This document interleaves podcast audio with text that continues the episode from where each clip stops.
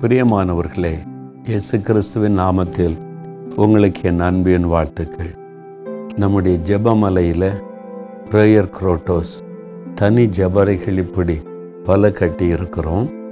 தினமும் அந்த அநேகர் ஜெபிச்சுக்கிட்டே இருக்கிறாங்க. இப்போ கூட ஜெப சத்தம் கேட்டுக்கிட்டே இருக்குது. இந்த ஜபரைக்கு முன்னால் உட்கார்ந்து உங்களோட நான் பேசுகிறேன்.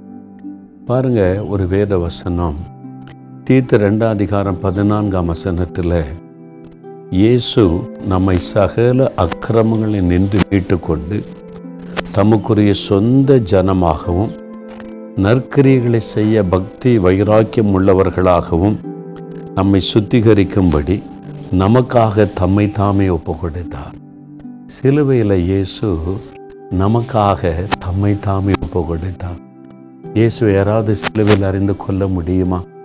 யார் நினைச்சாலும் கொல்ல முடியாது. கடலின் மீது நடந்தவர் காற்றையும் கடலையும் அதட்டினவர் மொரித்தோரையும் உயிரோடு எழுப்பினவர். அவர் யார் சிலுவையில் அறிய முடியும்? வேதம் சொல்லுகிற தம்மை தாமே அந்த சிலுவை மரணத்திற்கு தன்னை அர்ப்பணித்து கொண்டார்.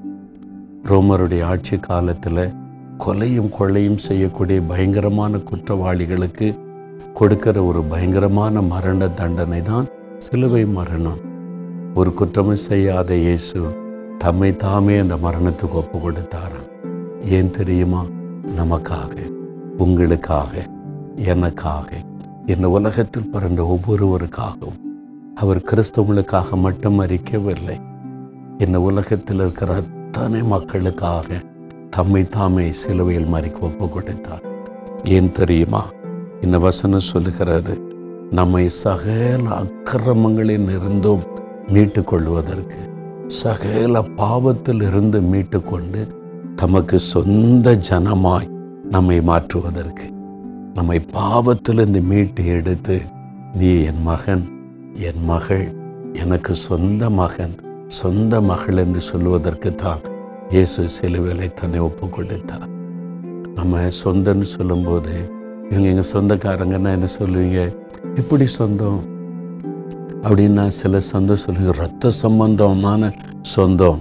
அப்படின்னா ரொம்ப நெருங்கின உறவை தான் ரத்த சம்பந்தமான சொந்தம்னு சொல்லுவோம். இல்லை?